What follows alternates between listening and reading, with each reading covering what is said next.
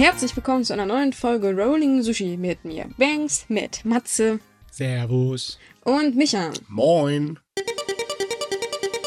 So, liebe Leute, die heutige Folge wird gesponsert von Zen Market. Das ist ein Proxy-Einkaufsservice für japanische Produkte. Denn man kann ja aktuell nicht nach Japan reisen, einige können es ja leider gar nicht. Und man möchte ja trotz allem vielleicht mal in Japan shoppen gehen. Und da hilft genau so ein Einkaufsservice. Und Zen Market ist einer, äh, den ich mittlerweile auch selber ausprobiert habe und wirklich sehr zufrieden bin. Im Prinzip ist es so, man geht auf die Webseite von Zen Market und kann dann bei fast allen japanischen Online-Shops einkaufen. Also zum Beispiel Pokémon Center oder Uniqlo oder wo auch immer. Ne? Einfach nur den Link oben bei denen in die Suchleiste einfügen. Ähm, das Schöne ist, man kann dann seine Bestellung aus verschiedenen Shops im Prinzip zusammenpacken, damit man halt nur ein Paket hat oder zwei, je nachdem, wie viel man halt bestellt. Ich meine, Shoppingwaren ist ja auch so eine Sache. ähm, man muss dann nur einmal Versandkosten äh, bezahlen. Und äh, das andere Schöne ist, er ist seit Mai 2021 äh, mit einer deutschsprachigen Oberfläche und hat sogar einen deutschsprachigen Kundenservice, was natürlich sehr, sehr praktisch ist.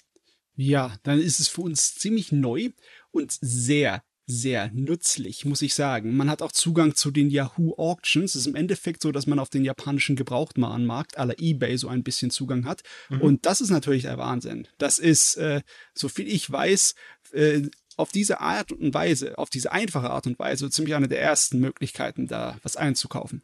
Ja, das stimmt. Also als Seite kenne ich das bisher auch nicht. Man kennt das ja nur von so kleinen Privatpersonen, aber das ist immer umständlich und kompliziert. Und, Und dann, teuer. genau, Mhm. teuer, dann kriegt man nicht das, was man will, dann wird's- wird nicht richtig bezahlt, bla bla bla. Also ich habe mich auch schon mal umgeguckt, weil ich die Seite gar nicht kannte und ich habe mich tatsächlich erwischt, dass ich eine halbe Stunde, Stunde äh, meine Zeit damit vergeudet habe, mir nur die ganzen Angebote anzugucken. Also die Auswahl ist wirklich riesig. Definitiv. Äh, Das andere Schöne ist, wenn man sich jetzt anmeldet, bekommt man auch 300 Yen geschenkt. Das ist natürlich auch noch ein schöner kleiner Willkommensbonus. Ja, und allgemein, also ich habe ihn, wie gesagt, schon ausprobiert und äh, ich war wirklich sehr begeistert. Zen Market ist auch nicht erst seit kurzem am Markt, die gibt es tatsächlich schon länger. Das ist jetzt halt nur neu, dass es auch einen deutschsprachigen Support und eine deutschsprachige Webseite gibt. Für den Einkauf in Japan, hier aus Deutschland oder deutschsprachigen Raum oder woher ihr jetzt auch immer zuhört, kann ich das wirklich nur empfehlen. Ja, besonders weil seit letztens, besonders in Pandemiezeiten, ab und zu mal Zoll auf gewisse Sachen draufkommt, die man aus Japan importiert, wenn man es zum Beispiel über Amazon macht. Und hier bei Zen Market, auch wenn die eine kleine Servicegebühr verlangen, im Endeffekt kann man da Geld sparen. Besonders wenn man wie ich gern Plastikbausätze aus Japan kauft.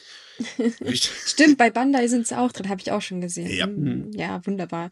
Also insgesamt sehr zu empfehlen. Hier ist der Redakteur mal direkt überzeugt. Ähm, Link packen wir euch wie üblich in der Podcast-Beschreibung. Schaut einfach mal rein. Ihr müsst ja erstmal nichts bestellen, aber wir können es auf jeden Fall euch empfehlen, da mal rumzuschnuppern. Aber nimmt ein bisschen Zeit mit. Ihr habt es ja gerade gehört. Da kann man sich ein bisschen verlaufen. Ja, ja, man sollte es nicht unbedingt aufmachen, wenn man noch was zu tun hat. Ah, Eine neue Woche, eine neue Runde Japan-News. Ach Ja. Also komm, die Woche war nicht so schlimm wie die letzten Woche, weil ja, das der Themenabsch äh, der der Hauptschwerpunkt hat sich so ein bisschen verschoben, Da mehr oder weniger. dezent ausgedrückt. Ganz dezent ausgedrückt. Abwechslung. Nee, das hat nichts mit Abwechslung zu tun. Das bedeutet bloß, dass die japanischen Medien das eine Thema nicht mehr beachten und dann über den, das nächste schreiben, obwohl das eine immer noch aktuell ist. Naja, aber also nicht beachten ist vielleicht ein bisschen grob ausgedrückt, aber muss schon sagen, ne, was da in Japan sich gerade abspielt in der Politik, das ist schon interessant. Ja, das stimmt.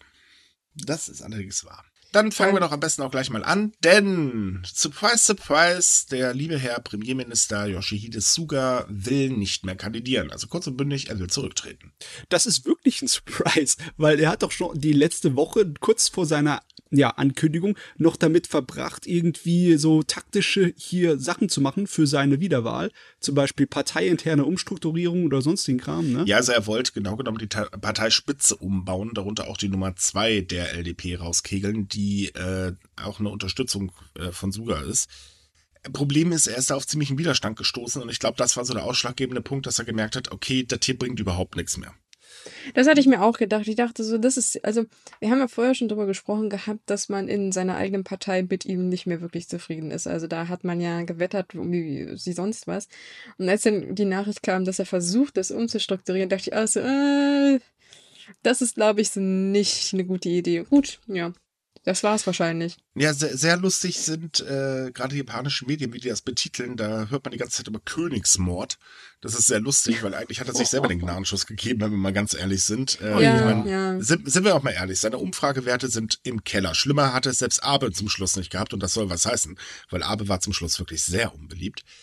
Ähm, äh, er hat im Prinzip, äh, ja, wie soll man sagen, also er hat versucht, ist aber erfolgreich gescheitert und das ist definitiv durch sein eigenes Verhalten passiert. Und ähm, dass er nicht mehr die Rückhalt in der LDP hat, ist mittlerweile auch kein Wunder, denn äh, da gab es auch sehr viel Kritik an den Reaktionen ähm, äh, zur Pandemie, also sprich, ähm, welche Maßnahmen er so ergriffen hat und so weiter und so fort dann gar ist das Problem, dass der wirtschaftsliberale Block ziemlich sauer war, weil du machst die Wirtschaft kaputt. Mhm. Naja, und das ist halt so ein Hin und Her. Ich meine, klar, man kann es nicht jeden recht machen, gerade in der LDP nicht. Denn da, also man muss es kurz erklären, für jeden, der es noch nicht weiß, ist es so, die LDP ist in verschiedene Fraktionen unterteilt. Es sind insgesamt drei große und noch ein paar kleinere.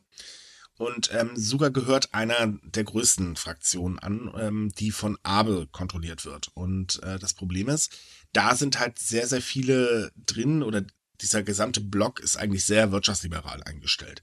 Und ähm, da hat er einfach kaum noch Rückhalt. Und auch von den anderen äh, Fraktionen her sowieso nicht, denn Suga gilt als ähm, nicht entscheidungsfreudig, sehr still, äh, aber halt auch sehr zögerlich. Und das hat er ja auch mit seiner Politik eigentlich ziemlich gut gezeigt, ähm, muss man ganz ehrlich sagen. Pluspunkt für Suga definitiv ähm, der Blick auf die äh, Umwelt. Aber alles andere lief halt dann doch nicht ganz so gut. Nee, Maßnahmen in Corona waren besonders eine der großen Ausnahmefälle ja. für ihn. Ich meine, äh, sogar hat einen undankbaren Posten angetreten zu einer Zeit, wo es wirklich sehr schwer war für jeden Politiker. Also es ist nicht so, als ob von Anfang an das, die Weichen einfach gestellt waren. Aber ich schätze mal, was eben das, den Rücken gebrochen hat, auch in, in, Rücksicht her, werden die Olympischen Spiele gewesen sein, nicht wahr? Nee, gar nicht mal. Gar nicht ähm, die mal? Olympischen Spiele, klar, sie wurden kritisiert zu Anfang, aber dadurch, dass Japan verflucht gut abgeschnitten hat, äh, wurden die nachher gefeiert. Aber sie haben halt eben auch nicht den äh, gewünschten Ausschub ge äh, ähm, gegeben, also den Rückenwind, den er sich eigentlich erhofft hatte. Ähm, natürlich stehen die Olympischen Spiele weiterhin in der Kritik, aber die ist tatsächlich ähm, abgeflaut, das merkt man auch. Ähm, nee, den Rücken äh, gebrochen hat eigentlich die fünfte Welle. Weil das Ding ist halt, er hat ja im Prinzip die erste Welle, ähm, da war er ja noch äh, unter Abe und ab der zweiten Welle hat er ja übernommen. Mhm. So, und ab da ging es dann los mit, ja, wir sind lieber vorsichtig mit Maßnahmen. Also bei der ersten äh, beim ersten Ausnahmezustand hat, der war landesweit, wir hatten Schulschließungen und so weiter und so fort. Und das hatten wir ja ab dem zweiten dann im Prinzip nicht mehr. Plus eine sehr, sehr, sehr, sehr unbeliebte ähm, Maßnahme war halt eben jetzt zur fünften Welle zu sagen, okay, es dürfen nur noch Menschen mit wirklich schweren Symptomen äh, stationären Krankenhäusern aufgenommen werden. Das muss das, ähm, die Gesundheitszentren müssen das prüfen. Problem ist nur, ja, seitdem steigen die Zahlen der Menschen, die zu Hause gestorben sind, weil einfach der Gesundheitszustand eines Menschen, der sich mit Corona infiziert hat, das kann gut gehen, kann aber auch sehr schnell kippen. Und so schnell ist das Gesundheitszentrum nicht, denn die Menschen fühlen sich halt sehr alleine gelassen von der Regierung. Und das spiegelt sich hier gerade ganz gewaltig wider. Ähm, dazu kommt, dass natürlich auch vor allen Dingen Restaurants und so weiter stinksauer sind, denn, äh, naja, sie dürfen jetzt eigentlich seit ich glaube November letztes Jahr, wenn ich mich nicht irre, nur noch eingeschränkt arbeiten, wenn überhaupt. Und äh, dementsprechend ist natürlich auch eine hohe Pleitewelle da. Kommt auch nicht so gut an. Und natürlich die No-Exit-Strategie. Also sprich, ja, wir haben hier unsere Maßnahmen, aber keiner weiß, wie lange die eigentlich ähm, aufrechterhalten werden müssen. Äh, keiner weiß, wie, wie man sie vernünftig beenden kann oder vorsichtig, so schrittweise und so weiter und so fort. Und ähm, das vermissen die Menschen, also einen konkreten Fahrplan. Plus natürlich die Kleinigkeit, dass ähm, viele Menschen auch einfach stinksauer darüber sind, dass keine konkreten Maßnahmen ergriffen werden. Denn der Ausnahmezustand bringt nicht sehr viel, vor allem, wenn sich ja kaum noch einer dran hält. Ja, das stimmt. Vor allem junge Menschen sind ja auch frustriert, was jetzt auch die Schulöffnungen angeht. Also Universitäten haben ja zurzeit noch so ein bisschen die Freiheit, weil sie dazu nicht verpflichtet sind und sagen können, ja, wir machen es doch nicht. Aber vor allem Grund- und Mittelschulen, da sind die Eltern auch verzweifelt, weil sie sagen, wir haben kein Konzept. Äh, die Kinder sind nicht geimpft, wir sind nicht geimpft. Äh, macht bitte was. Und die Regierung sagt im Prinzip, nö, ja, doch, doch, doch, doch, doch. Nee, komm, also so ganz kann man das nicht sagen. Die Regierung hat zumindest gesagt, es gibt mehr äh, PCR-Tests, heißen die Dinger, ne? äh, an den ähm, Grund- und Mittelschulen. Ich meine, immerhin etwas. Na, na, naja, das ist mehr so ein bisschen, hier habt ihr und seid jetzt ruhig. Ja, ganz genau, das ist nämlich das Problem. Und so, das äh, kann man eigentlich zu allen Maßnahmen sagen. So, hier habt ihr ein bisschen was und jetzt warten wir, bis der Spaß vorbei ist. Äh, Problem ist nur, dass die Menschen halt wirklich wie Fliegen umkippen. Ähm, die Infektionsrate nimmt zwar in Tokio zum Beispiel gerade ab, aber in den anderen Teilen von Japan geht's halt ganz heiß her. Äh, das Gesundheitssystem ist schon wieder am Ende, was relativ schnell ging, weil natürlich auch keiner dran gedacht hat, oh, warte mal, wir hatten gerade eine ganz, ganz böse vierte Welle, vielleicht sollten wir uns mal um mehr Krankenhausplätze äh, bemühen. Äh, das hat man gemacht, als jetzt Land unter war und das hat übrigens gar nicht geklappt. Ähm, naja, also so summa summarum kann ich den Frust der Menschen in der Richtung schon verstehen. Ja, ähm, bei der Umfrage, bei der er so schlecht abgeschnitten hat, von wegen, was seine Beliebtheit angeht, hat sich aber auch andere Sachen herausgezeigt, ne? Mhm. Dass, äh, was Parteizugehörigkeit angeht, dass sich viele, viele Menschen in Japan gar keiner Partei wirklich zugehörig fühlen.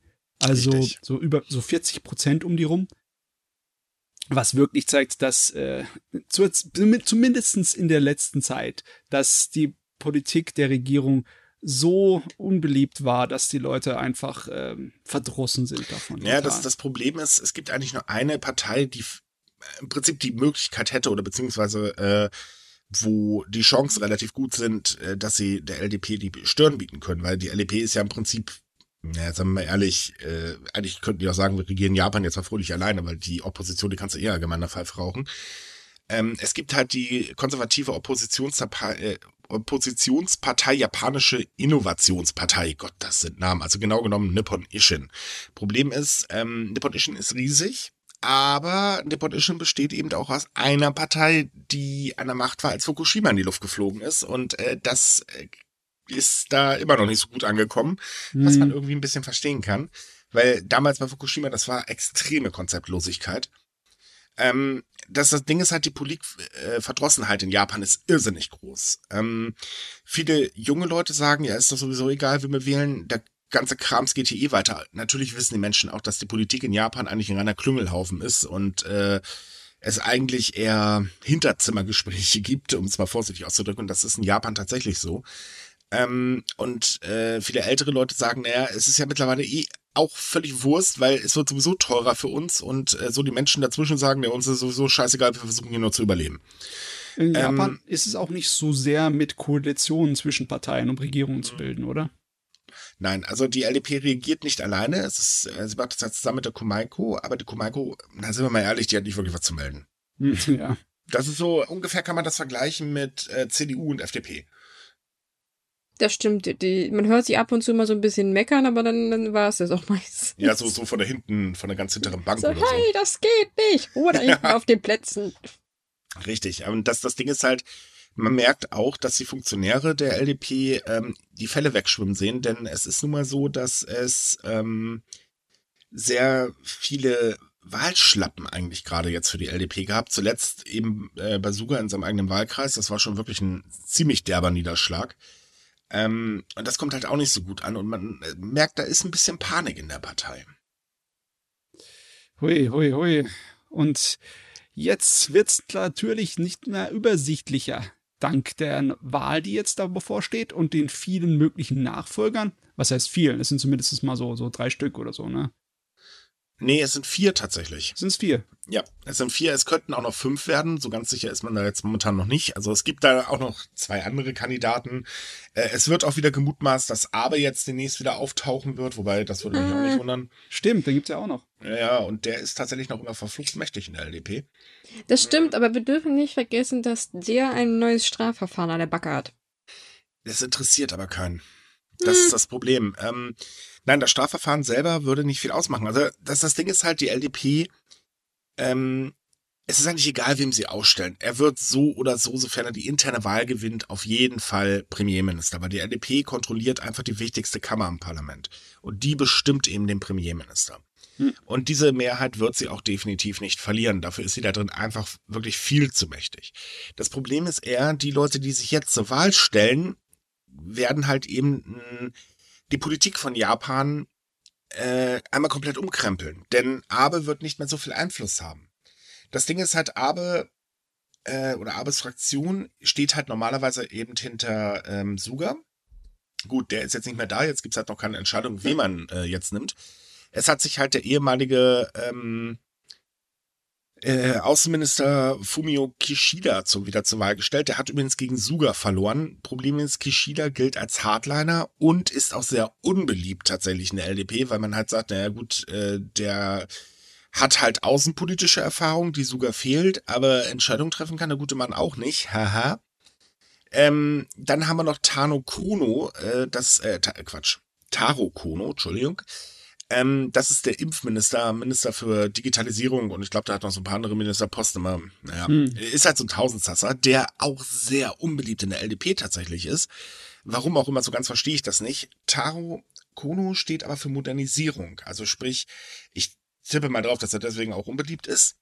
Und er ist eigentlich derjenige, der von der rein von der Bevölkerung her die höchsten Umfragewerte hat. Hm. Könnte dazu führen, dass die LDP sagt, okay, komm, wir stellen uns jetzt geschlossen hinter ihm, weil hm, schwimmen die Fälle weg, aber dann wird er sich auch maximal noch vier Jahre halten, wenn es hochkommt. Das hm. ist natürlich interessant, weil eigentlich als Minister für die Impfkampagne und für die Digitalisierung hat er sich nicht mit massenweise an Ruhm bekleckert. Ja, doch, tatsächlich aber hat er das.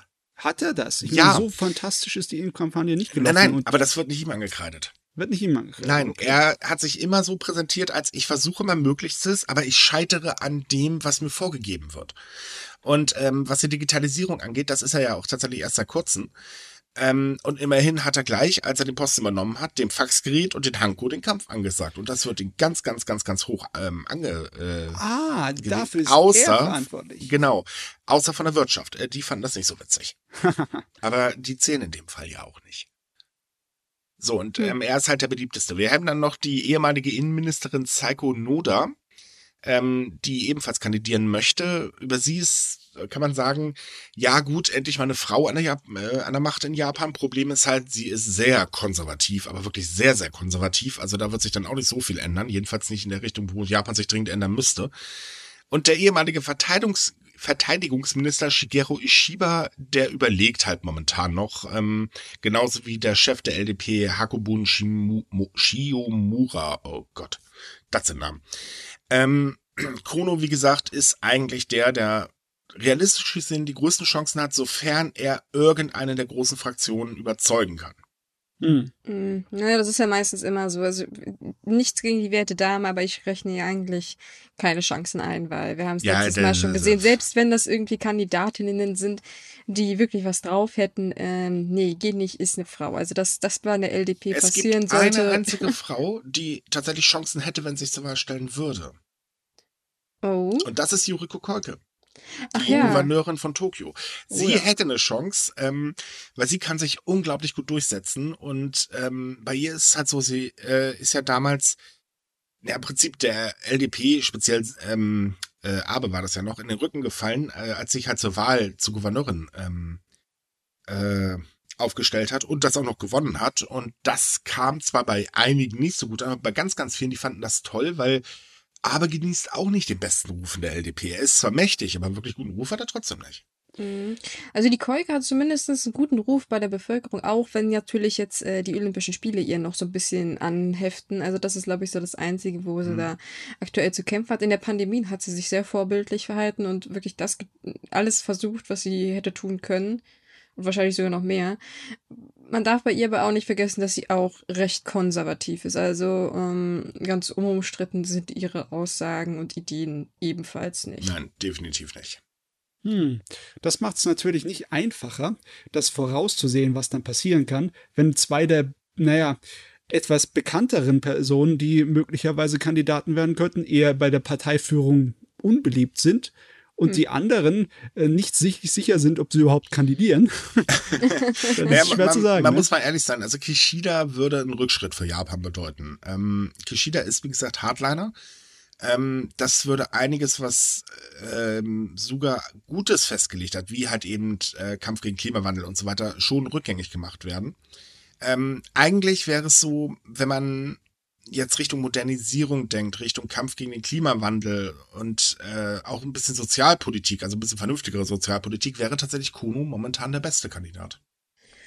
Ja, ich glaube, der ist auch von allen äh, in der Bevölkerung am beliebtesten, weil der, der hat tatsächlich so ein bisschen Charme, wie man sagt. Also ja. äh, Suga ist ja dafür berüchtigt, dass der da steht wie so ein Roboter, der einfach nur den Teleprompter abliest und äh, der Arukono ist halt so ein bisschen, der hat bisschen, weiß ich nicht, offener und reagiert ein bisschen mehr auf die Menschen. Fun Fact übrigens, Kono wurde in den USA ausgebildet und ähm, ist deswegen nicht so tief drin mit dem Kopf in den Popo der verstaubten äh, Hinterkammer äh, ne, Politik in Japan.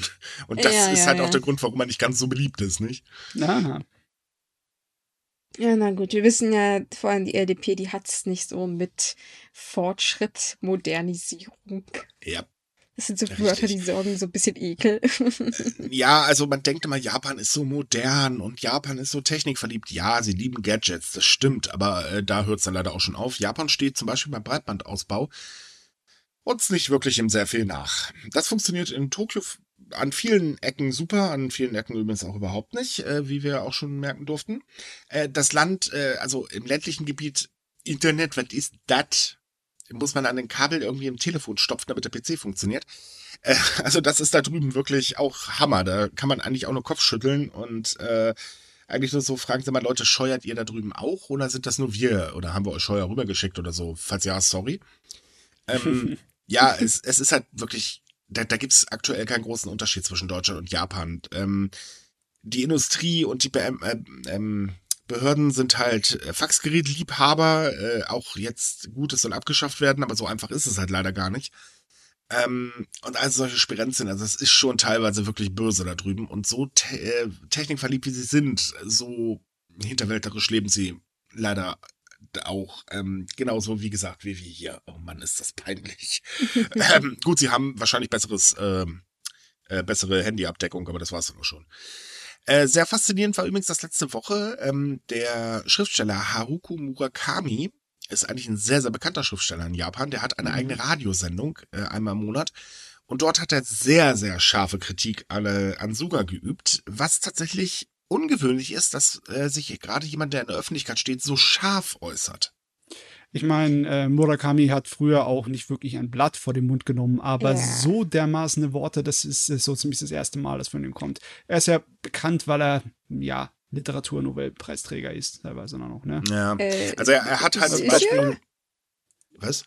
Er ist, ist auf jeden Fall, er hat viele äh, Literaturpreise gewonnen. Ja, ja, ich, mir ist es eigentlich immer so gewesen, dass es immer diesen, diesen Joke gibt, wenn der Literaturnobelpreis ver, vergeben wird, dass er, man weiß ja immer nicht, wer nominiert ist, aber dass er eigentlich nominiert ist, aber grundsätzlich nicht gewinnt. Also, äh, das, ich, ich, ich weiß sagen wir mal so, er ist trotz allem einfach gut. Ja. das muss man sagen. Und er hat halt sowas gesagt, ähm, oder andersrum, er hat sogar eigentlich genau genommen Blindheit vorgeworfen und äh, das ist halt schon wirklich eine Aussage, also im Prinzip eine direkte Beleidigung, was eigentlich echt ein No-Go ist und das auch noch im Radio, ohne dass das übrigens so Konsequenzen hatte. Äh, da muss ich ganz ehrlich sagen, Hut ab. Also das ist das erste Mal, dass sich jemand wirklich so klar äußert. Naja, ja, jemand, der so bekannt ist, der sich so äh, Ja, oder äußert. jemand, der, der so bekannt ist, richtig. Ja, das zeigt auch, wie äh, prekär die Lage dann geworden ist, äh, mhm. politisch für Suga, ne? Komischerweise, muss man auch sagen, gab es an dem Tag, wo Suga gesagt hat, so Leute, ich gehe, seltsamerweise auch äh, ein Entwurf für eine Exit-Strategie aus der Corona-Pandemie, was auch sehr witzig war, weil, oh, auf einmal funktioniert's. Und jetzt, liebe Querdenker, falls wir welche haben, die uns zuhören, was ich nicht hoffe, bitte ganz ruhig sein, das wird jetzt wehtun, denn die japanische Regierung plant die Einführung der 2G-Regel und zwar landesweit. 2G-Regel bedeutet getestet und geimpft. Hm, ja, aber ich schätze mal, man könnte sagen, dass auch bei Japan äh, wieder mal das eine japanische Variante von der 2G-Regel ist. Nee, tatsächlich nicht. Nicht? Ich meine, da sind noch einige Sachen dabei, wo es bei uns gleich wieder die Alarmglocken schellen, wie zum Beispiel die Wiedereinführung der Go-to-Travel-Kampagne. Ja, für Geimpfte und äh, für Getestete. Aber wer gesundet ist, der mm, mm, darf trotzdem nicht. Der kriegt diese Subvention nicht. Also um es kurz äh, zu, äh, zu, erklären, ähm, Japan hatte zu Anfang der Pandemie irgendwann so ein ganz tolles Reiseprogramm beschlossen, wo alle Gesundheitsexperten gesagt haben, Leute, ihr habt ja wohl wirklich einen Vollmeise. Wollt ihr jetzt auch noch, dass der Virus Urlaub macht oder was? Äh, was übrigens auch dementsprechend so passiert ist, wie so einige aussagekräftige Statistiken gezeigt haben. Ähm, damit hat man im Prinzip inländischen Urlaub ähm, gesponsert und zwar bis zu 50 Prozent. Und das war eigentlich ganz ordentlich. Das haben sich auch viele natürlich nicht nehmen lassen. Äh, danach hatten wir, warte mal, war das Nummer drei oder Nummer vier, äh, also wellentechnisch, die wir danach dann hatten? Oh, Frau Ich, ich glaube, das war drei, wenn ich mich gerade nicht irre. Kann auch vier gewesen sein. Ich bin mir da nicht ganz so sicher. Ähm, und die soll halt auch wieder in Angriff genommen werden. Ähm, außerdem soll der Impfausweis eine ganz große Bedeutung bekommen. Äh, das hatte vor allen Dingen äh, Kaidan, äh, Kaidanren, Gott, dieser Name, also die äh, japanische und der japanische Unternehmensverband, man kann auch sagen japanische Wirtschaftslobby, so die größte, äh, hatte das gefordert und darauf sind sie natürlich eingegangen, dass eben ähm, Unternehmen Leuten, die einen Impfpass vorzeigen, äh, Rabatte geben und oder die Dienstleistung bei nicht vorhandenen Impfausweis und nicht vorhandenen Tests verwehren dürfen. Hm. So, starten soll der ganze Krams ähm, Oktober, November. Denn die japanische Regierung geht davon aus, dass ab Oktober, November alle geimpft sind, die sich impfen lassen wollen. Und wer sich halt Hm. nicht impfen lässt, ja, der hat halt eben Pech gehabt. Japan Ah. hat einen Vorteil, die Leute, die heulen nicht so dermaßen laut rum, weil ich will mich nicht impfen lassen, aber ich will alle Freiheiten haben. Also, die haben immer noch diesen optimistischen Mhm. Termin im Auge. Ich meine, äh, die Impfkampagne in Japan hat Gott sei Dank wieder ein bisschen Fahrt aufgenommen, seitdem sie die neuen äh, äh, Vakzine zugelassen haben von Moderna. Äh, Also. äh, nee, mo- ha, ähm, ja, nee, ja, den, den haben sie wissen- wieder zurückgezogen. haben sie wieder zurückgezogen. Ich meine, ja, wir haben, sie haben Rückschläge erlitten wegen der Verunreinigung von vielen und, Impfproben. die und zwei. Tote. Ja, aber deswegen sind die äh, doch nicht rausgeflogen. Doch, oder? ist komplett, komplett zurückgezogen worden. Nein, rausgeflogen sind sie nicht, aber diese Charge, äh, um die es geht, und das ist halt eine ziemlich große Charge, die wurde komplett zurückgezogen. Ah ja, du meinst die Ladung an äh, Mhm, Impfstoff. Genau. Ja, also ja. sprich, nein, Moderna spielt gerade keine Rolle, man wartet gerade auf neuen Impfstoff. Ui.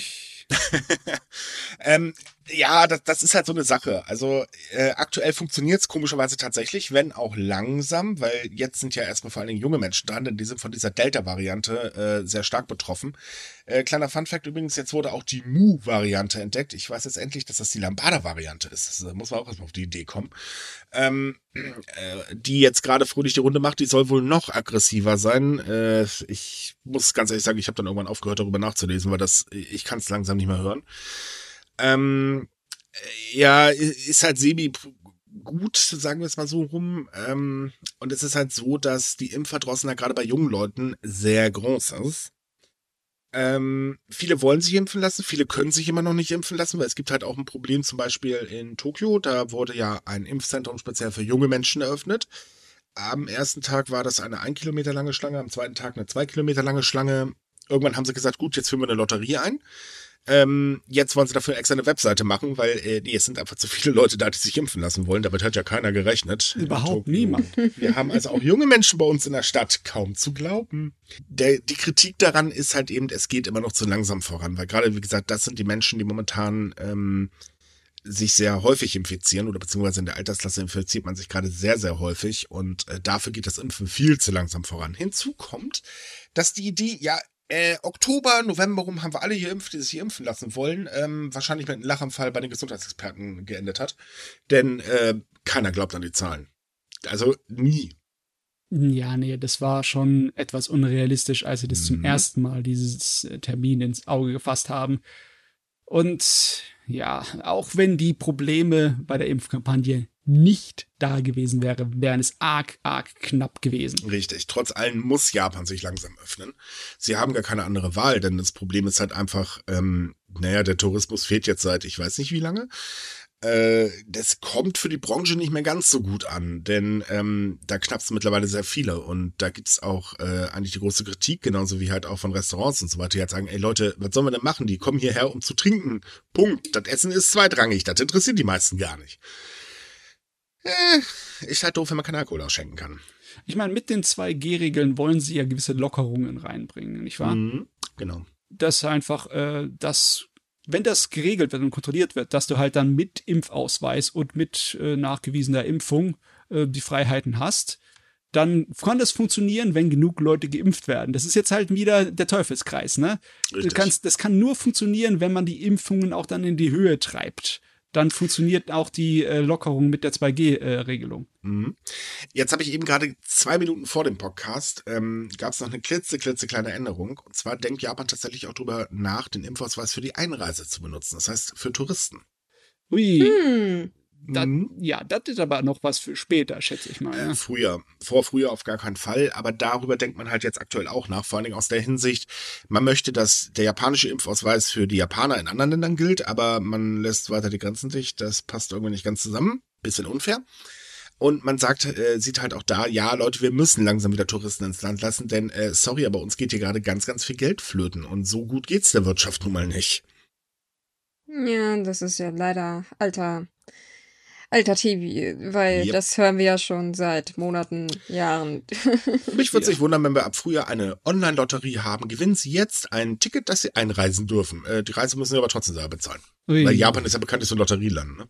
Ja, das habe ich auch, das fand ich so lustig, als sie das mit der Lotterie für Tokio, für die jungen Menschen gemacht haben. Meinen sie, ja, äh, wie japanisch wollen sie es haben? Ja, wir machen eine Lotterie für Impfungen.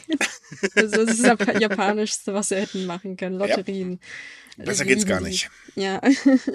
Wenn du keine Lotterie hast, dann ist doof.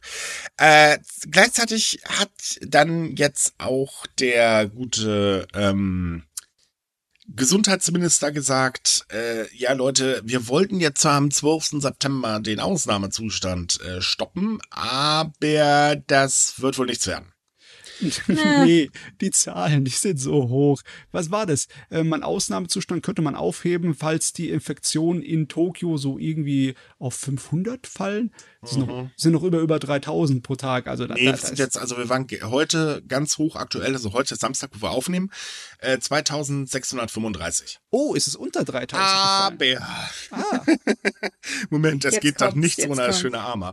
Äh, Japan hat aber auch dummerweise leider seine Tests ein bisschen zurückgefahren. Oh. Also speziell in Tokio, denn Tokio macht ja auch keine Kontaktnachverfolgung mehr, was so viel heißt wie, naja, äh, um jemand positiv zu testen, muss er halt auch äh, getestet werden. Und äh, nee, also genau genommen ist es so.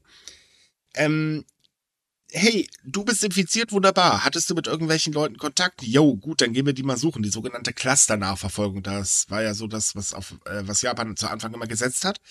Äh, Tokio läuft das jetzt so, du bist infiziert. Hattest du Kontakt zu, ach halt die Klappe, interessiert uns sowieso nicht, wir können hier nichts machen. Äh, plus, dass auch da wieder Gesundheitsexperten sagen, äh, Freunde, ihr glaubt doch wohl nicht wirklich, dass jeder, der sich infiziert hat, freiwillig zu euch kommt und sich testen lässt. Nee, die Stadt wird wahrscheinlich viel, viel mehr Infizierte haben, wovon, äh, als eigentlich die Zahlen ausgeben, was tatsächlich auch bei der Menge an Tests, die ja aktuell stattfinden, das sind nicht wirklich viele, ähm, durchaus sehr wahrscheinlich ist. Ja. Leider. Und nicht nur in Tokio wohlgemerkt. Ja, ja, das. Man, man hat ja auch mittlerweile so ein bisschen Angst. Man, man denkt sich, ja, ich möchte jetzt vielleicht nicht Leuten den Krankenhausplatz wegnehmen, die das eher brauchen oder weiß ich nicht, was, ich darf da nicht arbeiten. Also man, man ist da ziemlich ängstlich auch mittlerweile, was Diagnosen mhm. angeht. Was natürlich problematisch ist, weil wenn die Leute infiziert sind und trotzdem zur Arbeit gehen, ja, na gut, ähm, nicht so gut. Äh, kontraproduktiv. Ja, von der bisherigen Lahmarschigkeit der Regierung und der Maßnahmen für Corona da haben so viele Leute die Schnauze voll.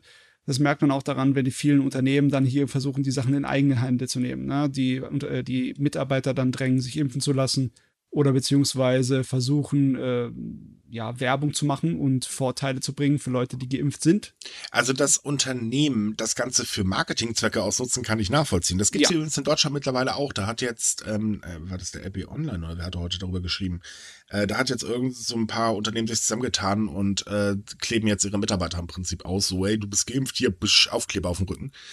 ähm, äh, finde ich persönlich semi-gut, wenn ich ehrlich bin. Ähm, natürlich kann ich verstehen, dass man sagt, okay, hey Leute, ne, ihr arbeitet hier bei uns, bitte lasst euch impfen. Ähm, das geht so gar nicht. Die Leute haben Angst. Äh, wir müssen auch wieder Umsatz ankurbeln. Denkt an eure Jobs. Also ne, Spritze setzen und dann zusehen, dass wir wieder Umsatz reinkacheln. War jetzt ja in der letzten Zeit nicht ganz so gut. Also letzte Zeit anderthalb Jahre. Ähm, das Problem, was ich habe, ist die Art und Weise. Denn es ist halt so, dass ähm, zum Beispiel die Restaurantkette Watami sagt, okay, äh, jeder unserer geimpften Mitarbeiter kriegt ein lustiges Aufkleberchen. Äh, den sollen sie auf ihre Dienstleistung tragen. Und wer nicht geimpft ist, muss halt regelmäßig einen PCR-Test machen. Problem ist aber, er kriegt auch kein Aufkleberchen. Ja, das, das ist, ist diskriminierend in meinen Augen und das sollte eigentlich so nicht sein. Hinzu kommt, es löst einen gewissen Druck aus und ähm, man darf einfach auch nicht vergessen, es gibt Leute, die können sich nicht impfen und wir wissen, äh, dass die Menschen in Japan, ähm, naja, sage Vorurteils behaftet sind, vorsichtig mhm. ausgedrückt. Und da ist es eigentlich so, und das muss man ganz, ganz ehrlich sagen, dass äh, denen das eigentlich scheißegal ist, ob du dich nicht impfen lassen kannst oder nicht. Ja, nee, es ist wirklich ein Problem, wenn es dann wirklich äh, öffentlich getragen werden muss, ne? Genau. Vor der Kundschaft dann bloßgestellt. Das, das, ist, das ist kontraproduktiv. Ich meine, der Gruppenzwang an sich würde schon reichen, ne? wenn es in der Firma halt heißt, man soll sich impfen lassen und es so, so, so Grüppchen bilden von den Leuten, die sich noch nicht geimpft haben und die, die dann halt so, sozusagen ein bisschen unter Druck gesetzt werden von dem Rest mhm. der Firma. Das ist ja nicht unbedingt negativ in dem Sinne. Ne? Der Druck zum Impfen ist, könnte was positiv sein. Ja, aber so aber, zur Schaustellung so eine. Ja. Also auch wenn ich ehrlich gesagt tierisch was gegen Impfgegner habe, weil also ganz ehrlich die Argumente sind, die ich hier in Deutschland höre, die sind also äh, Gott Nee, sorry, dummer geht schon gar nicht mehr. Ähm, muss ich aber auch ganz ehrlich sagen, ich finde auch, man sollte keinen Druck ausüben. Impfen ist immer noch eine eigene Entscheidung. Wer sich nicht impfen lassen möchte, kann er machen. Ist zwar dann Arschloch, äh, vor allem unsoziales Arschloch, aber dann lässt er sich halt nicht impfen. Wie gesagt, ich rede jetzt nur von den Leuten, die sich impfen lassen können. Ich meine nicht die, die sich nicht impfen lassen können. Da gibt es ja auch Gründe für. Mhm. Das Problem ist halt einfach, ähm, wenn man Druck ausübt, dann ist es ein zu großer Eingriff in die Privatsphäre in meinen Augen, weil Impfen ist immer noch Privatsache. Ähm, klar, wie gesagt, ich bin fürs Impfen. Ich persönlich habe ja auch meine beiden Schüsse und werde jetzt hier laut Wendler die nächsten Tage irgendwann sterben. Haha, ich bin Buddhist, ich komme wieder. ähm, aber gut, wer es halt nicht machen möchte, naja, was soll's. Und ich finde es nicht gut, dass dann ein Druck in einer Firma ausgeübt wird. Denn wir wissen, Japan und Mobbing, das sind so zwei verschiedene äh, Sachen, die vertragen sich nicht gut, aber werden öfters sehr gerne übertrieben. Das stimmt äh. natürlich auch wieder. Es ist natürlich ein sehr, sehr interessantes Thema, äh, ob in einer Pandemie Impfen wirklich nur Privatsache ist oder nicht auch teilweise Sache des Zusammenlebens, ne, des sicheren. Aber ja. ich glaube, das wird jetzt eine Diskussion, die geht ein bisschen zu weit. Ne? Ja, also ich sehe es halt so, wenn man das für Marketingzwecke ausnutzen will und nicht zum Thema, okay, Gesundheit meiner Mitarbeiter und so weiter, finde ich das, wie gesagt, nicht in Ordnung. Nee, das ist nicht so toll. Das ist halt eben das Ding, dass man Vergünstigungen für Menschen mit äh, Impfausweis zum Beispiel gibt. Das wiederum finde ich völlig vernünftig. Das ist auch halt so, ja gut, dann bist du halt nicht geimpft, hast du Pech gehabt. Ich meine, äh, sorry, ich kann auch nicht jeden Gutschein nutzen, weil entweder wohne ich da nicht oder es ist irgendwas mit Fleisch. ähm, das ist ein Weg, wo ich sage, okay, das ist verständlich. Ich kann auch verstehen, dass sich Kunden hinstellen und sagen, ey, sorry, wir möchten halt gerne von einem Geimpften bedient werden, aber dann kann man das auch still so abarbeiten. Und das eine Auszeichnung, das ist so, es gibt Geschäfte hier in Deutschland, ähm, da laufen Azubis rum mit einem ganz großen, fetten Aufkleber Auszubildender oder Praktikant. Ich finde sowas halt einfach nicht in Ordnung, weil es den Menschen gleichzeitig herabwürdigt. Und das, finde ich, darf einfach nicht passieren. Wie gesagt, wer sich nicht impfen lassen will, obwohl er kann, kann er machen, ist ein Arschloch, aber kann er machen. Und dieser Podcast wird bei Apple gesperrt, weil ich jetzt ein paar Mal das böse A-Punkt-Wort gesagt habe. Aber ich stimme in der Hinsicht zu. Also, ja. Ist fragwürdig, vor allem in Japan. Richtig. So, jetzt mal ein ganz anderes Thema. Also, dank der Paralympics versucht Japan barrierefrei zu werden. Das ist auch wirklich wahnsinnig gut, denn ähm, alles, was es Menschen mit einer Behinderung leichter macht, ist immer wieder was Gutes. Ihr Problem ist halt, Japan versucht die Barrierefreiheit, versucht das auch mit Gesetzen und so weiter zu regeln, aber in den Köpfen ist das noch was anderes, denn es hilft natürlich schon mal Barrieren abzubauen, zumindest äh, direkte Barrieren, damit man leichter von A nach B kommt. Nur es hilft überhaupt nicht, wenn immer noch Vorurteile und so weiter da sind. Und die sind in Japan sehr, sehr groß. Das Thema mit, wie weit die Paralympics jetzt natürlich die japanische Gesellschaft allgemein beeinflussen, ist sehr großes Gesprächsthema, auch international. Ich glaube, ich habe jetzt mehrmals in den deutschen Nachrichten schon irgendwelche Berichte gesehen, wie, ui, toll, die Japaner machen so viel. Das stimmt auch, vor allem zum Beispiel ähm, im Bereich an Bahnhöfen haben sie sich sehr viel Mühe gegeben. Man hat äh, sie blindenfreundlicher gemacht und auch rollstuhlfreundlicher. Ähm, Ich finde es schwierig, also die Sache, ob die, jetzt auch ein gesellschaftliches Umdenken kommt, schwierig, weil es ist so ein Generationsding. Also viele junge Menschen waren sehr begeistert von den Paralympics, haben sich die auch angeguckt und auch online sehr motiviert mitverfolgt. Es ist halt schwierig, in den älteren Generationen Umdenken zu machen, weil das halt äh, die mit diesem Denken aufgewachsen sind. Also wir dürfen ja. nicht vergessen, es gab bis 1996 noch das Eugenik-Gesetz. Äh, ist schwierig dann zu sagen, ja, hm, wir müssen da Vorurteile abbauen, weil die Regierung auch nicht direkt äh, nach in die Richtung arbeitet. Also man will eher die Barrierefreiheit so schaffen, aber nicht die Barrierefreiheit in den Köpfen, weil das, naja, ist Ich muss ganz Arbeit. kurz korrigieren. Das ist leider auch bei jungen Leuten sehr weit verwurzelt. Ähm, kommt vor allen Dingen daher, weil in Japan leben die Menschen eigentlich so, tue nichts, was jemand anderes auch nicht tun würde, sprich, fall nicht auf, äh, füg dich einfach ein, alles gut. Ist bei behinderten Menschen ein bisschen schwierig, weil sie sind nun mal naja, offensichtlich anders als äh, der Autonormalverbraucher, was ja wie gesagt nichts Schlimmes ist. Ich meine, mein Gott nochmal. Ähm, aber das führt tatsächlich zum Problem. Und das hat sich jetzt in der vergangenen Woche, äh, nee, Quatsch, im April war das, ähm, hat sich das besonders bemerkbar gemacht. Und dort hat nämlich eine Kolumnistin, ähm, die leidet an einer Glasknochenkrankheit und ist deswegen leider schwerbehindert. Ähm, die hat äh, einen Blogantrag geschrieben, ähm, und zwar darüber, dass ihr JR, also ein Bahnunternehmen, ähm, die Fahrt verweigert hat, nachdem sie die Bahngesellschaft gebeten hat, an einen unbesetzten Bahn Bahnhof Personal zur Verfügung zu stellen. Fand jetzt die, äh, wie gesagt, das Bahnunternehmen nicht so toll, wäre vielleicht praktisch gewesen. Das ist ein gewaltiges Problem, denn immer mehr Bahnhöfe, gerade in ländlichen Gebieten, sind einfach schlicht und ergreifend komplett ohne Personal dann hat man natürlich auch keine Hilfe beim Ein- und Aussteigen zum Beispiel, worauf die Frau halt angewiesen ist. Und das führte zu unglaublichen äh, Spott, also im Prinzip einen kompletten Shitstorm gegen diese Frau. Obwohl sie eigentlich nur was gefordert hat, was in meinen Augen völlig berechtigt ist, eben, dass sie die gleichen Transportmöglichkeiten wie hin, äh, Nichtbehinderte genießen kann. Finde ich jetzt nicht verwerflich. Nee, nee. Wenn, wenn du einfach nur in den Zug einsteigen möchtest und äh, das für dich möglich gemacht werden soll, dann ist es nicht unbedingt eine übertriebene Forderung an ein Serviceunternehmen, nicht wahr? Ja, nee, sehe ich genauso. Und das ist halt tatsächlich so, gerade in der Pandemie, ganz, ganz böse nach oben geschossen. Ähm, viele Menschen in Japan haben sich diese sogenannten Gig-Economy, das sind so, ähm, ja, sagen wir mal, Kleinunternehmen, äh, aller äh, hier mal ein Auftrag, da mal ein Auftrag, Hauptsache mal überleben. Und viele Menschen sind halt in wirtschaftliche Schwierigkeiten geraten und da lädt sich halt auch der Frust ab, vor allen Dingen online. Äh, insbesondere gegen behinderte Menschen, die eigentlich sich nur eine Erleichterung ihres Lebens wünschen. Was, wie gesagt, völlig berechtigt ist. Und dazu also, kommt, Moment, da kommt noch was anderes dazu, was ja auch ganz wichtig ist. Japan ist ja nun mal ein Land der alten Menschen. Äh, und das wird wahrscheinlich sogar noch schlimmer werden. Wir wissen, Geburtenrate niedrig, alte Menschen ganz, ganz viele.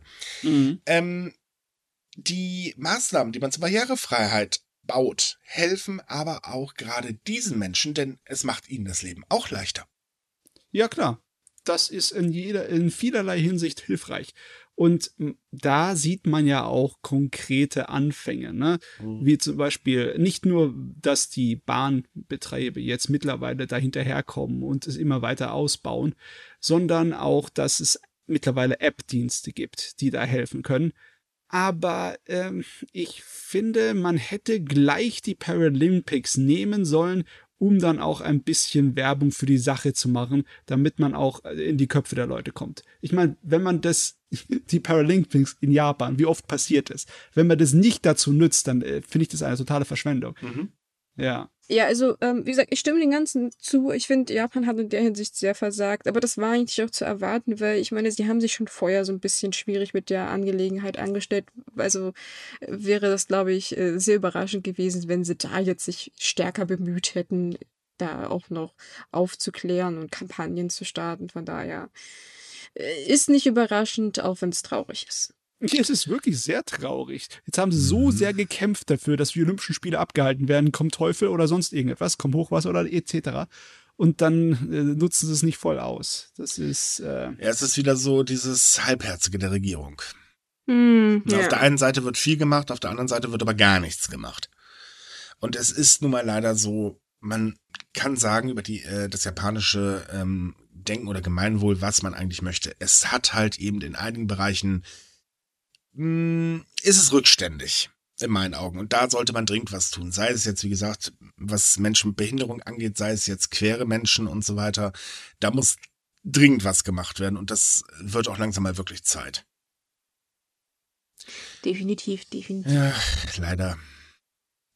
Ich meine, den so. Anfang findet man bei sowas am besten in der Schule, in den Schulbüchern. Aber über die Schulbücher, da kann ich mich bei ah. der konservativen Regierung Japan und ihrer Richtung eigentlich nur aufregen, was da alles ja. zum Beispiel mal rausgenommen wurde, für äh, was den Zweiten Weltkrieg angeht oder was alles da beschönigt drin wird. Das ist unschön. Ja. Ich wünschte, sie hätten einen besseren Plan für die Schulen, aber da sieht es im Moment leider das auch nicht so, so prickelnd aus ganz ehrlich, die Überleitung war jetzt richtig gut. äh, nee, äh, oh Gott, ja. Ach je. Ähm, nee, äh, wie soll man das jetzt aus zusammenfassen? Es läuft scheiße. Ähm, ja, so kann man das zusammenfassen. Äh, Problem ist, ähm, ähnlich wie hier, es gibt kein einziges Konzept. Es gibt zwar Maßnahmenpaket oder beziehungsweise ein Richtlinienpaket, wie Schulen noch bitte zu reagieren haben. Ganz groß unterstrichen in diesen Richtlinien sind übrigens bloß keine Schulschließungen. Ähm, das reicht aber vorne und hinten nicht aus. Ansonsten übrigens geht man auch zu dieser tollen Taktik, die wir hier in NRW zum Beispiel haben. Ähm, wir lüften dann öfters mal. was bei der Delta-Variante wahnsinnig praktisch ist äh, und überhaupt nicht funktioniert, aber das sagen wir ja keinem. Ähm, und deswegen sagen viele Eltern ganz ehrlich, nein, wir schicken unsere Kinder momentan nicht in die Schule. Ich meine, die Richtlinien haben wir die erste Woche nicht überlebt. Es mussten ja schon Sch äh, Schulen in Japan schließen, weil halt ja. die Lehrer Corona hatten. Ne? Ja, das kommt auch noch erschwerend hinzu. So, hey, ich gehe mal kurz mit meiner Corona-Erkrankung in die Schule oder ich fahre mit meiner Corona-Erkrankung mit Schülern zu den Paralympics. Hey. Ja, na gut, in dem Fall von den Paralympics muss man dazu sagen, die, die Lehrer wussten das vorher nicht. Also die, die waren halt da, die haben sich auch wohl anständig, also hatten kein Fieber und man hat sie halt nachträglich getestet. Obwohl man eigentlich vor der Abreise grundsätzlich testen musste der Gegend, aber man hat es nachträglich gemacht und hat man festgestellt, oh, whoopsie dupsi, ähm, hoppala. Und dadurch, dass sie, dadurch, dass sie direkt nach der Veranstaltung, ich habe ein oder zwei Tage später getestet wurden, haben sie sich definitiv nicht dort angesteckt, sondern waren halt schon über längere Zeit krank. Ja, ja und jetzt muss halt geguckt werden, wen sie noch so alles erwischt haben an dem Tag.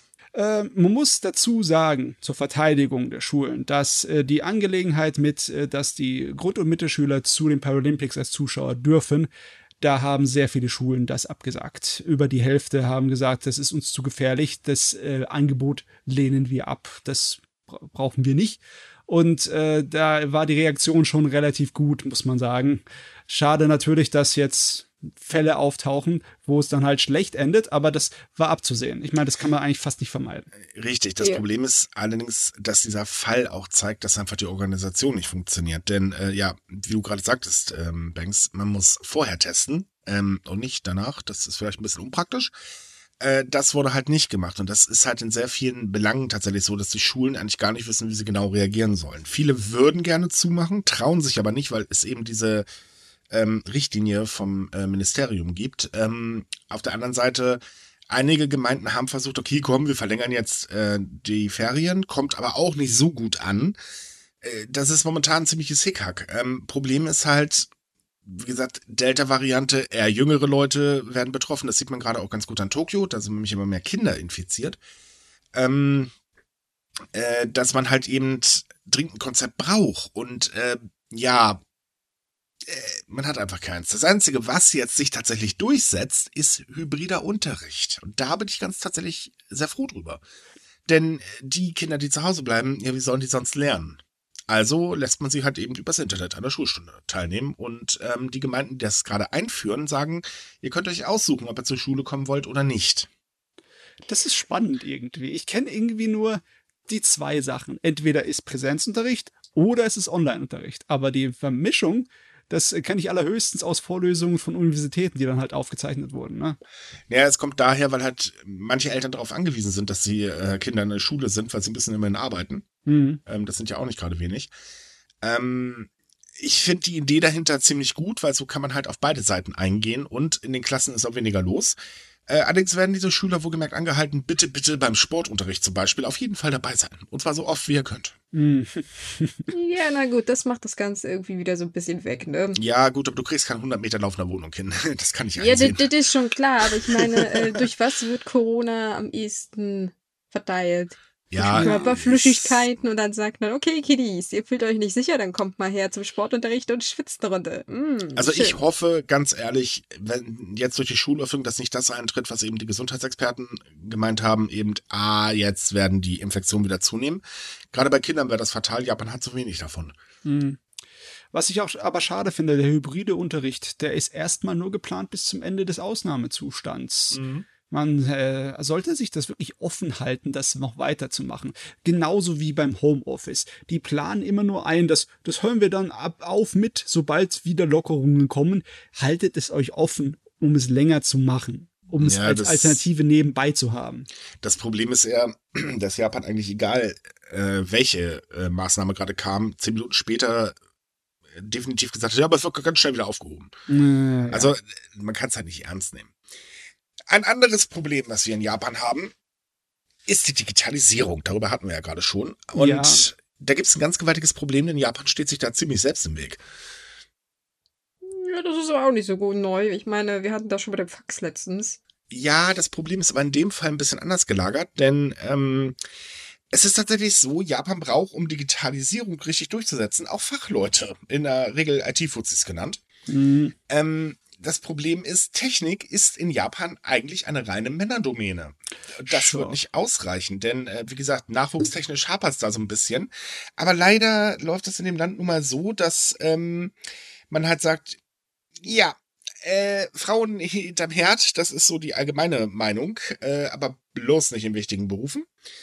Und das ist echt ein Problem. Denn das Ministerium für Wirtschaft, Handel und Industrie geht davon aus, dass Japan bis zum Jahr 2030 450.000 Fachkräfte im Bereich der Informationstechnologie fehlen werden. Ähm, die Situation wird übrigens von dem Ministerium mit einer digitalen Klippe verglichen, die sich gerade so auf dem Weg auftut und die man dringend überwinden muss. Problem ist halt, so kann man sie nicht überwinden. das, die hatten das ja schon mal, ne? dass Japan die Frauen unbedingt braucht, wenn es überleben möchte in der Zukunft auf dem Arbeitsmarkt. Mhm. Äh, ah, das, das, Land ja. hat genau genommen keinen Spielraum mehr, um weibliche Talente zu verschwenden und sie machen es trotzdem. Äh, laut des World Digital Competitiveness Ranking ähm, das International Institute for Management Development äh, liegt Japan aktuell auf Platz 27, was äh, das angeht, und in Asien auf Platz 7, hinter Ländern wie Singapur, China und Südkorea. Und ich meine, hinter China zu liegen, ist schon eine reife Leistung. Oh ja. Laut des UNESCO-Wirtschaftsberichts äh, 2021 werden Frauen weltweit mehr verlieren als Männer, ähm, da die Automatisierung äh, gering qualifizierte Arbeitsplätze übernimmt. Äh, das Problem ist, das ist in Japan leider ein ganz gewaltiges Problem, denn äh, da ist es wirklich so, dass eher Frauen die, na, ich sage jetzt mal, gering qualifizierten Arbeitsplätze innehaben. Ja, man sieht wirklich daran, dass so langsam sie versuchen, das auszumachen. Ich meine, man nicht nur, weil es so kleine Spielereien gibt, wie zum Beispiel äh, Roboterbedienstete im Café, die dann von irgendwie von zu Hause gesteuert werden, sondern weil auch so Sachen wie ein Convenience Store komplett ohne Personal mit äh, Selbstbediener-Kassen äh, dann in ja, aber das, werden. Das wird so. sich ausleihen. Wir kommen gleich nochmal auf den äh, Convenience Store zurück. Aber äh, das gleicht es halt nicht aus, weil das Problem nee. ist halt, auf der einen Seite will die Regierung, dass man komplett moderne Schritte geht, weil man sieht halt auch äh, Technik eben als ähm, die Lösung des Klimawandels an. Und man möchte da unbedingt führend werden, weil das man halt für die Wirtschaft als super profitabel ansieht. Stimmt ja auch, das unterschreibe ich so tatsächlich aber man hält halt gleichzeitig an diesen traditionellen Geschlechterrollen fest und das ist halt einfach eine ganz blöde Idee. Und ich meine, das fängt ja schon an bei der Geschichte mit den unterschiedlichen Nachnamen, wo es ja tierisch Widerstand gibt, äh, bis hin zu. Und Frauen sind allgemein in der japanischen Gesellschaft, ähm, ja, sagen wir mal, sie haben da gewisse Probleme. Das merkt man zum Beispiel daran, dass es ziemlich leicht ist für einen Mann einfach zu gehen und äh, Frau mit Kind sitzen zu lassen und keinen Unterhalt zu zahlen. Ähm, kommt vielleicht nicht ganz so toll. Und da wird aber nichts dran getan und das ist echt ein Problem.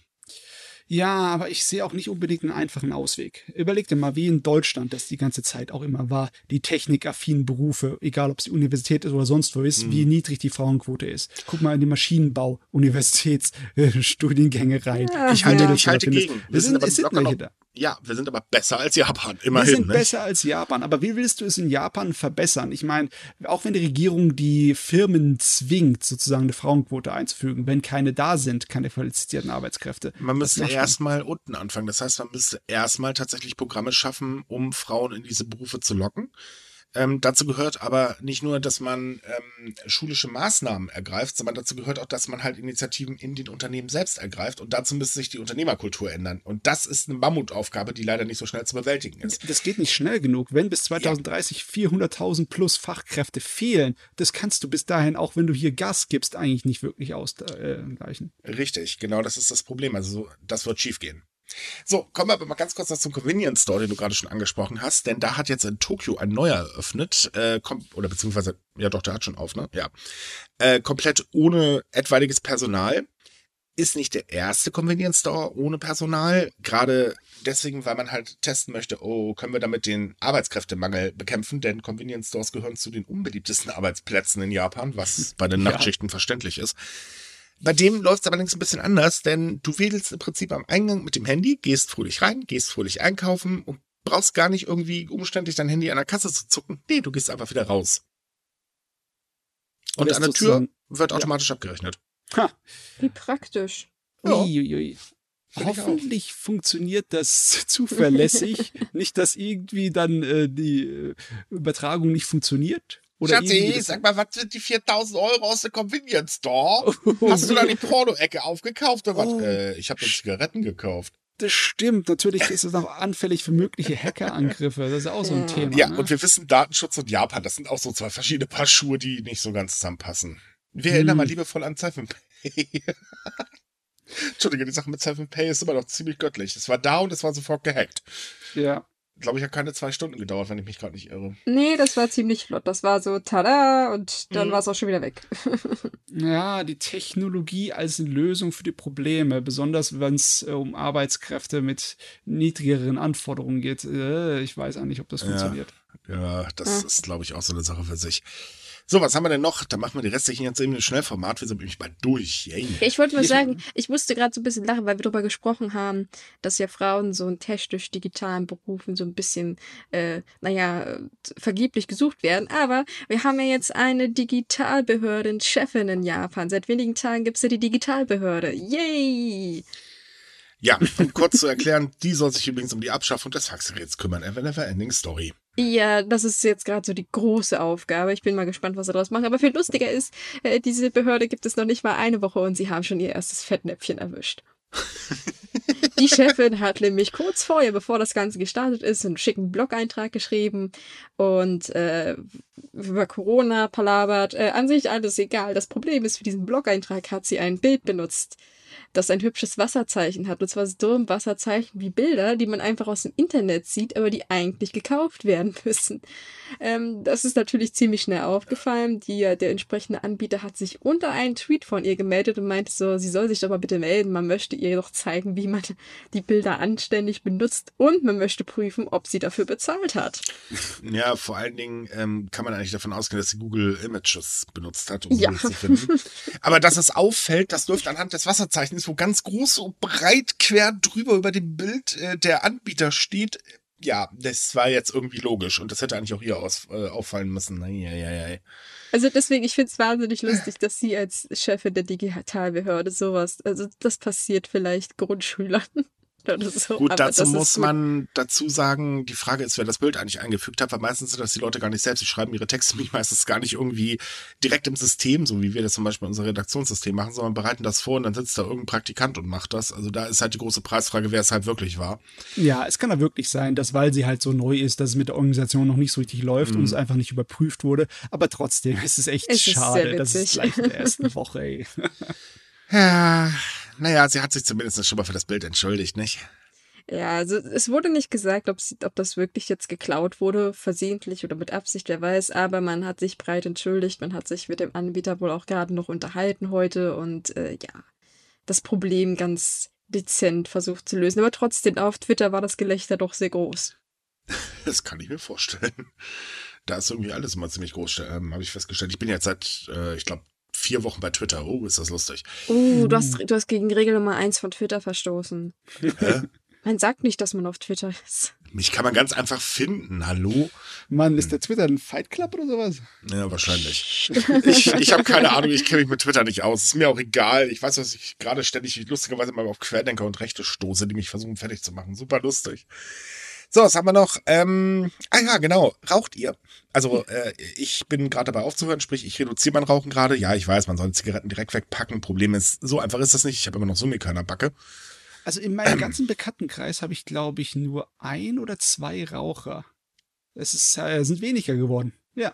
Ja, wird auch, äh, ist auch besser so. In Japan ist das Rauchen halt noch weit verbreitet, trotz etwaiger Kampagnen der Regierung. Und jetzt hat sich eine Firma hingestellt und gesagt, so Leute, wenn ihr im Homeoffice arbeitet, dann dürft ihr da auch nicht rauchen. Ähm, Äh. ja, nett gesagt, aber überprüfen die das dann? oder was? Wie wollen wir das Nee. machen? Also, äh, die, um die, bei der Firma handelt es sich um Nomura Holdings. Das ist so ein Finanzholding, so ein Börsenunternehmen. Und das hat natürlich das den Leuten nicht verboten. Man hat darum gebeten, dass man doch zu Hause auch die Fingerchen von den Glimmstängeln lässt, zumindest so lange, dass man arbeitet. Also, dass man nicht während der Arbeit, wenn man möchte, halt ein, ein gesundes und offenes Arbeitsklima promoten, also ohne Passivrauchen und so. Man hat auch gesagt, die Leute sollen 45 Minuten warten nach dem Rauchen, bevor sie ins Büro kommen, weil man nicht will, dass Leute das dann auch einatmen. Äh, Das ist ein kleines bisschen übertrieben, oder? Mm. Ich meine, äh, wenn ich mich mit Rauchern abgebe und die draußen rauchen, dann ist es normalerweise keinerlei äh, störende Rauchgerüche. Naja, es ist, sagen wir so, es kommt drauf an. Also wenn du das jetzt irgendwo machst, ähm, wo du jetzt nur unter sich sitzt, kann man das schon riechen. Wenn du jetzt aber zum Beispiel wie ich hier an meinem Fenster stehen würde und einen rauchen würde, dann würde man den Rauch nicht riechen, weil die Abgase sind definitiv ekliger.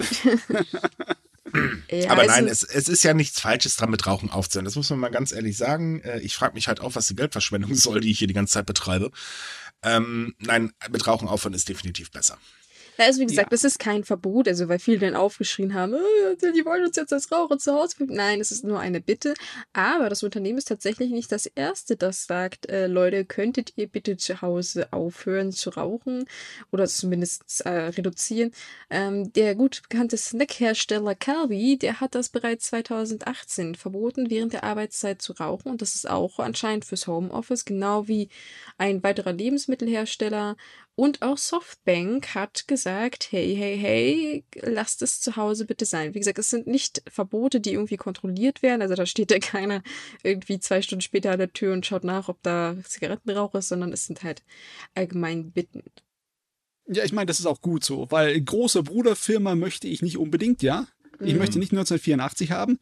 Äh, es ist schon ein etwas komisches Gefühl, wenn du halt Väterchenfirma hast, die sich um die äh, das, das leibliche Wohl seiner Angestellten so sehr äh, kümmert, dass es auch auf äh, die, das Leben zu Hause irgendwie Einfluss haben möchte. Das ist schon äh, ein bisschen bedenklich genug, finde ich. Aber ja, es ist es ist halt schwer, ne? Wenn es für einen guten Zweck ist, dann ist man nicht sofort so skeptisch, aber ich denke, man soll seine Skeptisch nicht ganz verlieren hier. Nee, also es gab zum. Beispiel das Argument äh, bei einigen anderen kleineren Firmen, die jetzt nicht genannt wurden, dass ähm, man zum Beispiel nicht möchte, wenn die irgendwie Zoom-Meetings haben, dass dann irgendwie Qualm im Hintergrund ist. Also es, es gibt ja durchaus Fälle, die dann auch dabei rauchen. Und man möchte halt nicht, dass dieser Eindruck entsteht, dass man da halt so ein bisschen zu relaxed ist oder dass man sich halt keine Gedanken um Gesundheit macht. Kommt natürlich auch auf den, das Unternehmen an. Und es gibt tatsächlich Studien, die belegen, dass die Leute im Homeoffice mehr rauchen. Und naja, mehr Rauchen ist halt mehr auch ein größeres Gesundheitsrisiko und ein ausfallende Mitarbeiter sind halt auch nicht so geil. Nee. Das stimmt allerdings. Vor allem nicht in der Pandemie. Ja, äh, richtig. Wir werden ja alle nicht jünger. Das ist ja nun mal leider so und ich glaube, Matze und ich können ein Liedchen von singen, äh, wobei ich, doch, ich bin der Älteste hier in der Runde, ne? Ich, Yep. Wir sind noch jung, ja, ja. Wir reden hier über Japan, das Land der Sil des silbernen Personals, ja. Ja, das stimmt und hier ist ein ganz besonderer Fall. Denn was macht ihr, um im Alter fit zu bleiben? Oder was würdet ihr machen, um im Alter fit zu bleiben? Ihr seid noch nicht so alt. Wahrscheinlich eher Sport. Ja, Sport oder irgend, irgendwas Schönes jedenfalls. Was äh, ein McDonalds-Mitarbeiter macht, ist, er geht halt bei McDonalds arbeiten und der gute Mann ist 93 und damit, glaube ich, der älteste McDonalds-Mitarbeiter in Japan, oder? Ich glaube sogar der weltweit. Also, Ja, gut, das ist kann jetzt auch nur so her, daher gesagt, aber 93, ich glaube, das ist schwer zu toppen. Ja, das ist wahrscheinlich wirklich schwer zu toppen. Oh Ähm, Mann. Also es ist halt so, äh, ähm, McDonald's hatte äh, vor noch nicht allzu langer Zeit sein 50-jähriges Jubiläum in Japan und hat anlässlich dieses Geburtstages auf seiner Webseite so ein paar herausragende Filialen gewürdigt und so weiter. Ähm, zum Beispiel die, äh, das höchste Schnellrestaurant steht in Kanagawa auf einer Höhe von 912 Metern und äh, eben auch der älteste McDonald's-Mitarbeiter, der in der Stadt Taoka arbeitet. Oh Mann. 93, was für ein Alter. Vor allem, ich weiß, bei uns in Deutschland so 93-Jährige, da stellt man sich dann, weiß ich nicht, irgendwie so, ich will jetzt nicht unterbewerten, aber da stellt man sich Leute vor, die dann doch so etwas äh, zurückgezogen, weil sie nicht daheim an der Fensterbank sitzen. Und der Herr, der ist noch total mobil, der putzt da die Tische, der saust da durch das Restaurant und Bevorzugterweise in der Nachtschicht. Yep. Und seine Kollegen, die deutlich jünger sind, auch sein Filialleiter, sind absolut begeistert von ihm. Ja, ich finde das super. Besonders wenn ich überlege, in Deutschland, da würdest du wahrscheinlich nicht jemanden erlauben, so lange mit so viel Alter zu arbeiten bei McDonalds. Ich glaube, das, ich, ich weiß nicht, ob es erlaubt ist, keine Ahnung. Also da, da muss ich total passen. Ich meine, gesetzlich könnte es wahrscheinlich erlauben, äh, erlaubt sein, aber ich glaube nicht, dass die deutschen Firmen bei uns sowas, äh, Ja. also die würden das wahrscheinlich eher ihm nahe liegen, nach Hause zu gehen in Rente. Wahrscheinlich allerdings. Äh, der Mann ist übrigens Quereinsteiger. Der hat erst mit 90 Jahren angefangen, bei McDonalds zu arbeiten, äh, als Teilzeitkraft. Und er ist auch ansonsten sehr häufig in der Filiale, wo er dann halt gemütlich Pommes isst, was trinkt und sich gerne mit anderen Mitarbeitern und Kunden unterhält. Hm, Wir müssen mal ehrlich sein. Ich kenne jetzt nicht seine Hintergrundgeschichte, aber ich denke, das ist halt auch so ein bisschen aller wahrscheinlich alleine zu Hause und so kommt er halt unter Menschen. Und äh, ich muss ganz ehrlich sagen, wenn es ihm Spaß macht, ist das doch super. Ja, ich finde das fantastisch. Ich finde es sowieso sehr gut, dass in Japan so eine Kultur existiert, dass du als Rentner Arbeit finden, suchen und auch machen kannst, ohne Probleme. Es gibt sehr viele Dienste für dieses silberne Personal, das sogenannte, dass du dann auch Arbeit finden kannst als Rentner. darf ich da ganz kurz anmerken, aber auch nur, ähm, wenn sie es halt wirklich wollen und nicht, weil sie es müssen, weil sie kein Geld Nee, nee. haben. W- weil das ist nämlich genau. leider dummerweise in Japan auch so. Die Altersarmut steigt und steigt und steigt. Ja, es ist, ich glaube aber fast schon, dass äh, bei den meisten Rentnern das eher so ist, dass sie einfach eine Beschäftigung für sich suchen. Ja, also ich habe ich hab auch schon viele Interviews gelesen, auch im Bezug von anderen Leuten, auch älteren Damen, die weiß ich, die dann zum Beispiel in der Suppenküche helfen, die, die machen das gerne, die finden das doof, zu Hause sitzen und da irgendwie rumzudödeln, die Mhm. wollen wirklich arbeiten, weil sie das gerne machen. Ne, ich meine, Japan ist bekanntlich ein Land der Arbeiter. Ähm, das ist ja nichts Neues. Und ähm, es ist natürlich auch, das kriegt man hier auch in Deutschland mit, dass ich ähm, immer wenn Menschen halt in Rente gehen, haben sehr, sehr viele ganz große Schwierigkeiten damit, weil sie halt eben nicht mehr dieses, dieses Produktive in ihrem Leben haben.